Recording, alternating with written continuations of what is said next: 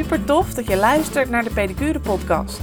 Mijn naam is Karin en in deze podcast neem ik jou mee op mijn missie om de beste pedicure te worden die ik kan zijn.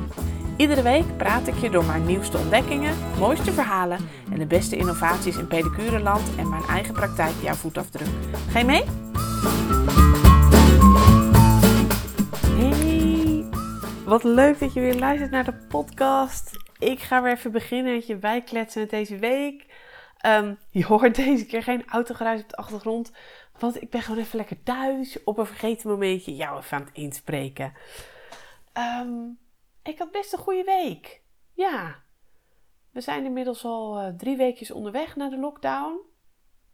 En uh, nou, alles gaat een beetje zijn gangetje. Hoop van mijn cliënten weer voor de eerste keer gezien. En dat gaat goed. En kom ik wel meteen bij mijn uitdaging van deze week. Want ik ging iemand krijgen en die wilde bij mij komen voor zijn schimmelnagels. En ik werk natuurlijk met abonnementen, zoals je weet. En die meneer uh, wilde ook een abonnement afsluiten voor zijn schimmelnagels. Maar ik had hem heel eerlijk verteld dat ik met mijn vaste klanten, die dus al een abonnement hadden, bezig ben met een experiment. En dat is namelijk om schimmelnagels niet meer elke zes weken te behandelen, maar elke drie weken. En nou deed ik dat bij mijn bestaande klanten die al een abonnement hadden deed ik dat tegen de prijs die, zij, die ik met hun al afgesproken had. Uh, het is mijn experiment en heel veel zijn er heel blij mee. Um, maar ik wilde niet tussendoor de prijs aanpassen, voelde niet goed. Maar nou kwam er een nieuwe cliënt onder nieuwe voorwaarden, dat ik dacht, nou, ik wil eigenlijk nu wel ook mijn prijs daaraan aanpassen. Dus dat had ik hem verteld al voor de lockdown. En deze week zou hij terugkomen en zou ik hem dus een voorstel doen. Maar ja, zoals dat gaat, had ik het berekenen van dat voorstel ongeveer uitgesteld tot de dag voordat hij zou komen.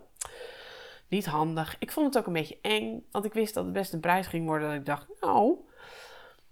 Dus um, ik moest van de week gaan zitten, want die meneer kwam. En dan moet je wel, hè? dus die meneer kwam en ik heb een berekening gemaakt. Waarin ik inderdaad hem dus elke drie weken behandel uh, iets meer product heb gestopt. Want het blijkt inderdaad dat mijn schimmelklanten.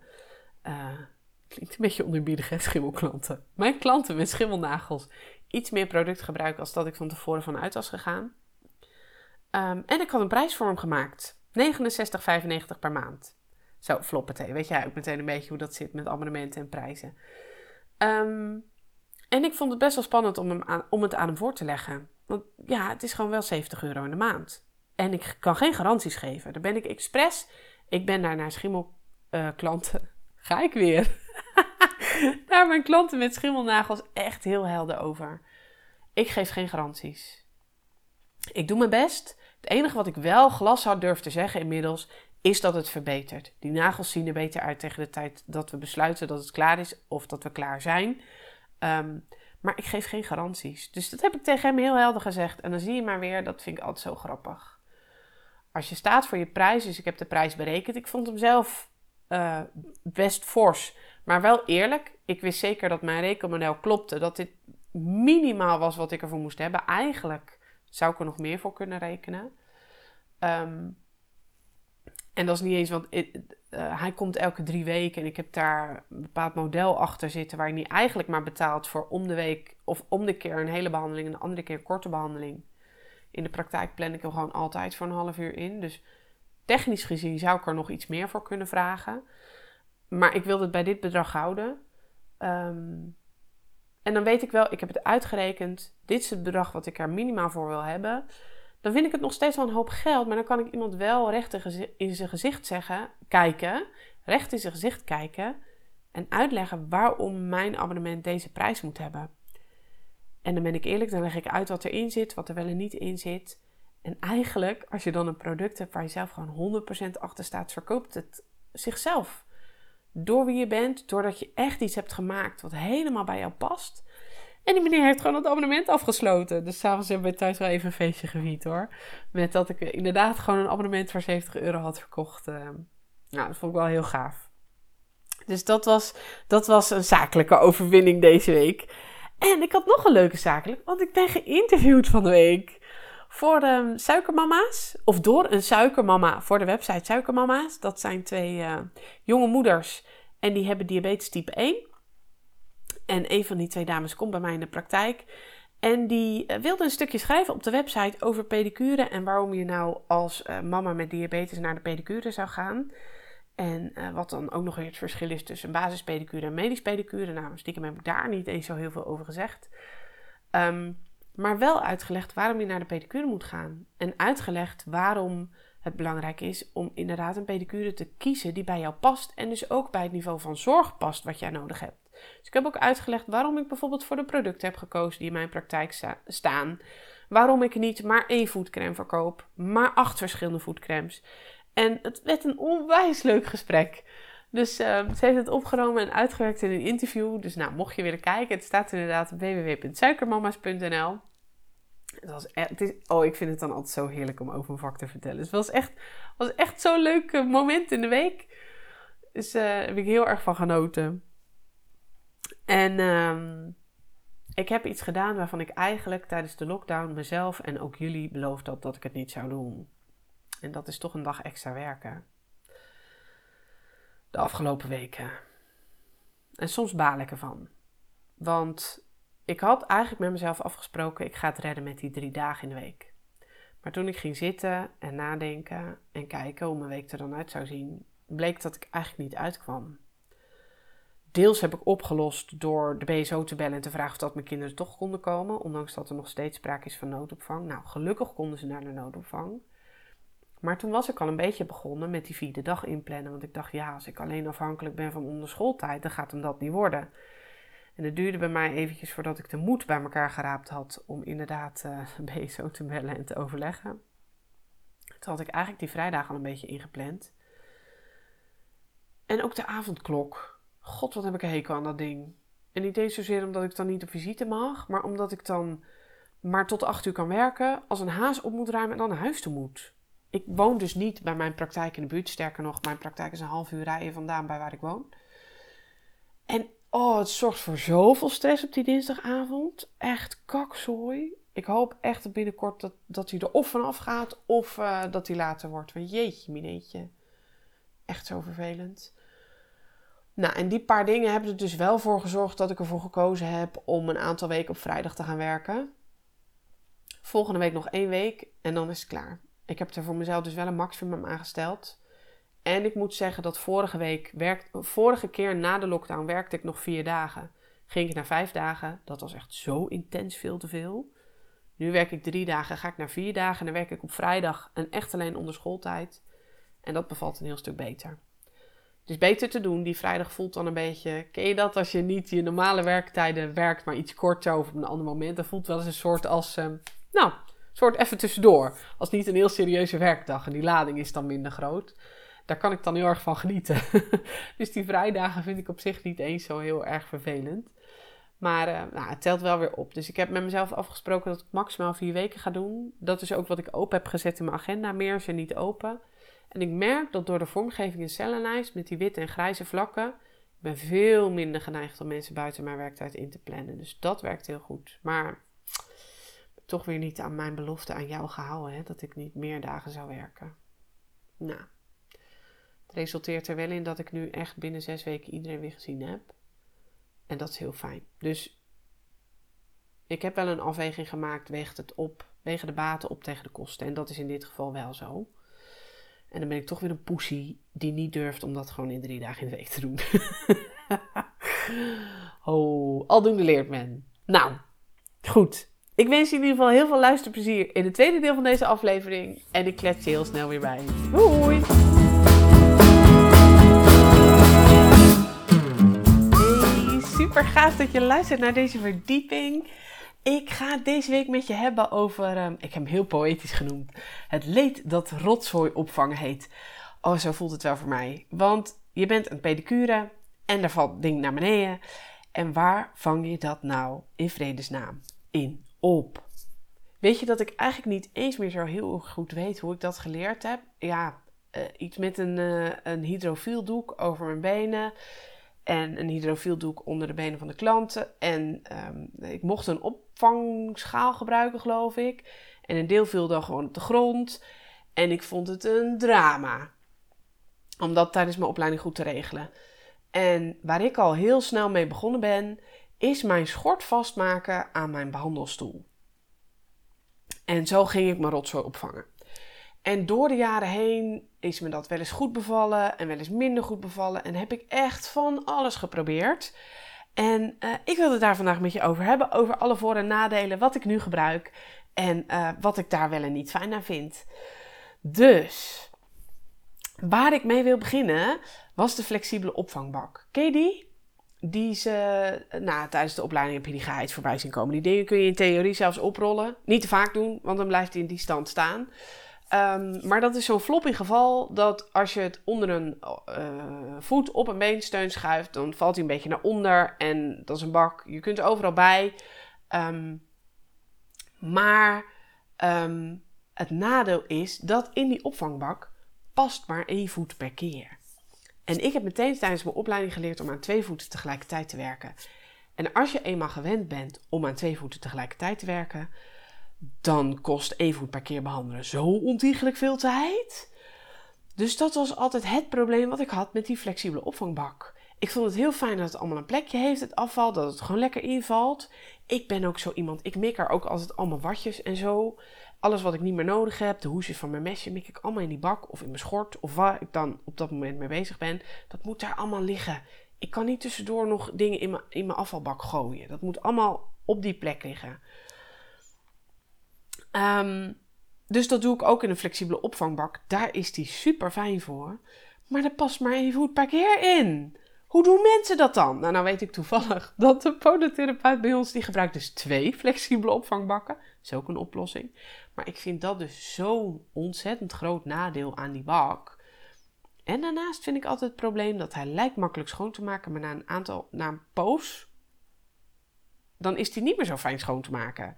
Ik gebruik namelijk wel ambulant, gebruik ik altijd een flexibele opvangbak. Want ambulant, ik, ik, nou ja, zoals je misschien weet, doe ik mijn oma nog ambulant pedicure. En voorheen deed ik inderdaad nog een aantal oudere mensen ambulant pedicure. En dan gebruikte ik wel een flexibele opvangbak, want dan werk ik maar aan één voet tegelijkertijd. Um, omdat het voor mensen vaak met die beensteunen niet fijn is om twee voeten tegelijkertijd omhoog te gooien. Dus dan werk ik wel met een flexibele opvangbak. En daar vind ik hem dus wel fijn voor. Want je gooit hem zo in je tas. En thuis doe ik er dan ook een uh, vuilniszak overheen. Zodat ik eigenlijk mijn bak nooit hoef schoon te maken. Ik trek die vuilniszak binnenste buiten over mijn opvangbak heen. En als ik klaar ben met werken, trek ik hem weer terug. En dan zit meteen al mijn afval ook in die zak. Dus dat vind ik er wel heel fijn aan. En zo zal je horen, alles wat ik vandaag bespreek zit er voor- en nadelen aan. Ik heb de oplossing met hoofdletters nog niet gevonden. Misschien heb jij hem, laat het me weten. Ik ben heel benieuwd wat jullie allemaal gebruiken. Um, maar dat was de flexibele opvangbak. Wat ik dus in de praktijk heel lang en heel veel gebruikt heb, is het vastmaken van mijn schort. En ik heb daarvoor zelfs op een gegeven moment een roestvrijstalen soort wasknijpers gekocht. En dan deed ik mijn schort vastmaken aan de stoel. En stiekem werkt dat echt super fijn. Alles laat je in dat schort vangen, vallen. Uh, na de behandeling ruim je schort op, vouw die in elkaar en meteen is alles weg. Je hoeft niks meer schoon te maken of uh, uh, nog weg te bergen. Dat is echt super fijn. Alleen het vastmaken van je schort heeft één heel groot nadeel. En dat is ergonomie. Dat is je werkwijze. Want ze maken de schorten niet zo heel erg lang. Wat betekent dat je vaak vrij kort op die voeten zit. En niet goed dus rond die voeten kunt bewegen. Dus eigenlijk voor je ergonomie is het werken met een schort niet zo prettig. En dat maakt dus dat ik er op een gegeven moment bij uh, gestopt ben. Um, want ik wil graag om die voeten heen kunnen rijden. Vooral als iemand um, bijvoorbeeld een gefixeerde hallux heeft. Ja, dan is het gewoon super lastig. Want dan wil je gewoon ook links, dan wel rechts naast die voet kunnen zitten. En dat gaat niet als je schort vast zit aan de stoel. Dus dat vind ik het, het grote nadeel. Verder heb ik dus wel heel veel gedaan na mijn schort, want toen uh, het is gekomen door het begin van corona, toen waren schorten zo slecht leverbaar. En ik wilde al heel erg lang een, een bakje onder mijn stoel, dat ik vast kon maken aan mijn stoel. Nou, toen heb ik mijn lieve papa heel lief aangekeken en gevraagd of dat hij een opvangbakje voor mij wilde maken. Dat heeft hij gedaan met acrylglas. Het is echt een mooi bakje geworden, wat dus uh, precies past in het systeem van mijn stoel, onder mijn voetsteunen. Dus het is niet een one size fits all, helaas, pindakaas. Het is echt een bakje gemaakt voor mijn stoel. En daar heb ik een hele poos heel lekker mee gewerkt. Het enige nadeel is dat hij mijn stoel ietsje beschadigt. Ehm, en hij is niet super makkelijk schoon te maken. Omdat het inderdaad hard acryl is wat aan elkaar is gelijmd, ehm, hou je altijd randjes die je niet zo goed schoon kunt maken. En uh, dat vond ik het grote nadeel. Ehm, maar daartegen vind ik wel het, voordeel wat het geeft dat je zo vrij rondom de stoel kunt bewegen, dat weegt op tegen het nadeel van het minder schoonmaken. Dus ik heb dat heel erg lang gebruikt. Uh, of heel erg lang. Nou ja, sinds de eerste lockdown gebruikt. Um, toen liet ik hem vallen. En toen is mijn acrylbakje kapot gevallen. En inmiddels heeft mijn papa versie 2 gemaakt. Maar die was niet zo goed gelijmd. Dus die ging ook weer stuk. En toen kwam ik terecht bij de oplossing die ik nu nog gebruik. En dat is de Top Twin XL. Misschien heb je die voorbij zien komen, ook op Facebook. Um, de Top Twin XL is ontwikkeld door Hetty Dijkstra. En die had uh, al de gewone Top Twin. En die heeft hem breder gemaakt. Oh, even voor alle duidelijkheid. Ik heb niet de Top Twin gesponsord gekregen. Ik heb hem echt zelf gekocht. Op dat moment ging het bakje van mijn vader stuk. Ik zag de Top Twin XL voorbij komen. En ik had dus al wat ervaring met de gewone Top Twin. En toen dacht ik, nou, dan gaan we deze gewoon proberen. Want ik heb wel de Top Twin echt zoveel fijner gevonden vanaf het begin af aan al dan een flexibele opvangschaal. Alleen, ik vond hem te klein. Ik vond hem echt te klein. ik heb een vrij brede stoel waar mijn klanten in zitten. Die zitten daar dus ook echt op hun gemak in. En dan liggen die benen wat verder uit elkaar. En dat werkte niet met een gewone top twin. Ik zat dan ook te, die voeten zaten te dicht bij elkaar, dat werkte niet. Terwijl ik het concept van inderdaad een lower arm support die je hebt door de top twin wel echt heel goed vond. Dus toen mijn bakje stuk ging en ik zag dat er een XL variant kwam, toen heb ik het meteen besteld. En sindsdien werk ik dus inderdaad met de Top Twin XL. Eh, alleen kwam ik erachter dat mijn stoel er dus niet ideaal voor is. En dat vind ik echt heel jammer. Want ik, zoals ik zei, ik vind het een heel fijn concept. Um, het is een, uh, een bak van hard plastic. En het voordeel daarvan is dat hij één niet alle kanten opflopt. En twee, dat je er dus op kunt steunen met je armen. Dus op het moment dat iemand zijn benen erin liggen, kun je gewoon nou, met echt veel kracht uh, op de toptwin steunen. Waardoor je dus tijdens het werken een onderarm support hebt, een lower arm support. Wat dus Bentlon stoelen hebben zo'n lower arm support bak. Um, nou, en op deze manier maak je dat dus ook bruikbaar in andere stoelen. Dus ik vind het echt een super tof concept. En uh, ik werk er nu best wel tot groot plezier mee. Het is grappig hoe de klanten erop reageren, want die waren bij mij dus niet gewend om hun voeten op te moeten tillen om daar wat onder te leggen. En de een reageert met: God, wordt steeds luxe hier. En de andere reageert met: Nou, wat heb je nou voor gek bakje? Dus de, de reacties zijn wat wisselend. Maar het voordeel van de top twin is dat hij er echt heel professioneel uitziet. Dus in die zin een stuk professioneler dan een flexibele opvangschaal. Ik vind een flexibele opvangschaal stiekem echt een beetje vies. Het wordt altijd zo'n vodje op een gegeven moment. En dat heb ik met deze, met de top twin, absoluut niet. Dus ik, ik eh, vind het echt fijn om mee te werken al, en dat hoor je misschien wel, het heeft voor mij ook een beetje een nadeel. Want um, ik vind nog steeds wel dat je, je bent wel beperkt door de rand van de bak. En ik was gewend om in vrije ruimte hielen te doen. En ik kijk ook het liefst waar ik snij. En in de top twin is dat soms wat moeilijk, omdat je toch die rand hebt erlangs, waardoor ik af en toe met mijn hand in de weg zit. En niet altijd zo netjes kan snijden als dat ik altijd zou willen. Dat wordt wel, let op, want het is niet per se een algemeen nadeel van de top twin. Het wordt versterkt door hoe mijn stoel in elkaar zit. En dat ga ik je uitleggen. Want de meeste stoelen hebben een beensteun met een lengte van ergens tussen de 25 en de 30 centimeter. Dat is dan zo'n platte beensteun die inderdaad het laatste stukje vaak van het onderbeen ondersteunt. En dan hangt de enkel, de hiel hangt vaak vrij. Dat is het soort stoelen wat in ieder geval mijn voorkeur heeft. Um, en mijn stoel heeft dus, ehm, ik heb de Podolog Moon uh, van, uh, van Ruuk. En die heeft een heel smalle, dus ongeveer 10 centimeter breed, rondgevormde hielsteun. Die kun je uittrekken, er zit dus een soort gat tussen. tussen de, de bovenbeensteun en de onderbeensteun. En dat is in het geval van het gebruik van de toptwin een nadeel. Want uh, het is belangrijk eigenlijk dat de bovenkant van de toptwin, dus de, de, het deel wat onder de kuiten rust, dat die ook gesupport wordt op hetzelfde niveau als waar de enkel ligt. En dat is bij mij dus niet zo. Waardoor je krijgt dat het, het, werkgedeelte van de toptwin, dus waar het bakgedeelte wat omhoog kantelt. Waardoor ik dus soms minder werkruimte heb in de top 20 dat je eigenlijk zou moeten hebben. En dat is voor mij wel een nadeel. Maar goed, zoals je merkt, het ligt ook echt deels aan het onderwerp van de stoel. Ik, oh, ik ben zo blij dat Hetty met die XL-variant is gekomen. Echt. Het geeft zoveel meer ruimte om te werken. Je klant zit relaxter. Ik vind het echt een hele grote vooruitgang. In mijn geval blijft het dus nog steeds wel een beetje zoeken naar de heilige graal van opvangmaterialen. En ik denk dat misschien wel, voor mij zou misschien de fijnste oplossing zijn een groter schort. Als ik zo eens alles op een rijtje zet, ik denk dat als ik een schort zou hebben wat nog 30 centimeter langer is, dat ik klaar zou zijn. Daartegenover ben ik wel echt een perfectionist, hè, zoals je misschien weet. Dus ja, de vraag is: ga ik ooit vinden waar ik naar op zoek ben? maar goed. Ik ben wel echt kei benieuwd waar jij je spullen in opvangt. En of dat je soms nog een andere optie hebt.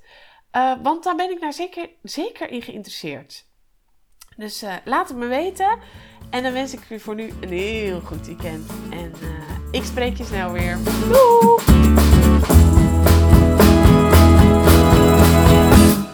Super tof dat jij luisterde naar deze aflevering van de Pedicure Podcast. Ik hoop dat ik je heb geïnspireerd om zelf jouw reis te maken naar de beste pedicure versie van jouzelf. Vond je dit een toffe podcast? Laat dan een beoordeling achter via iTunes of volg de podcast op Spotify en deel hem vooral met je collega's. Zo maken we deze mooie reis met steeds meer toffe pedicures. Wil je meer weten over deze podcast en wat ik vandaag met je besprak? Ga dan naar de community van de Hogere Pedicure Academie via www.dehogerepedicureacademie.nl slash community. Daar vind je alle foto's, links en info naar deze en mijn vorige afleveringen. En je vindt me ook op Instagram, @kanikasius. Wil je niet alleen maar samen verder groeien naar de beste pedicure versie van jou? Neem dan eens een kijkje op de rest van de website van de Hogere Pedicure Academie. Ik help jou daar heel graag online en offline om het beste uit jezelf te halen binnen en buiten jouw praktijk.